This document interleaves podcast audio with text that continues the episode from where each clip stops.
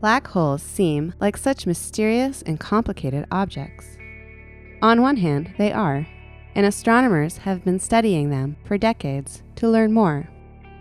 On the other, black holes are actually quite simple. By this, we mean that black holes are defined by just two simple characteristics their mass and their spin.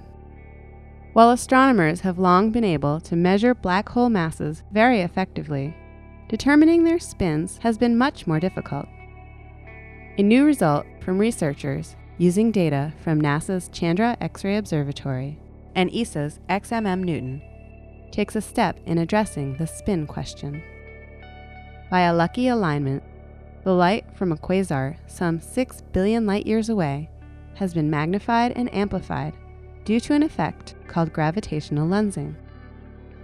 This allowed researchers to get detailed information about the amount of X rays seen at different energies.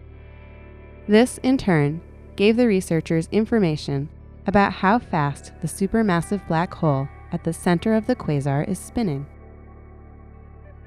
When combined with the spins from other black holes using more indirect methods, astronomers are beginning to better understand just how black holes grow over time across the universe.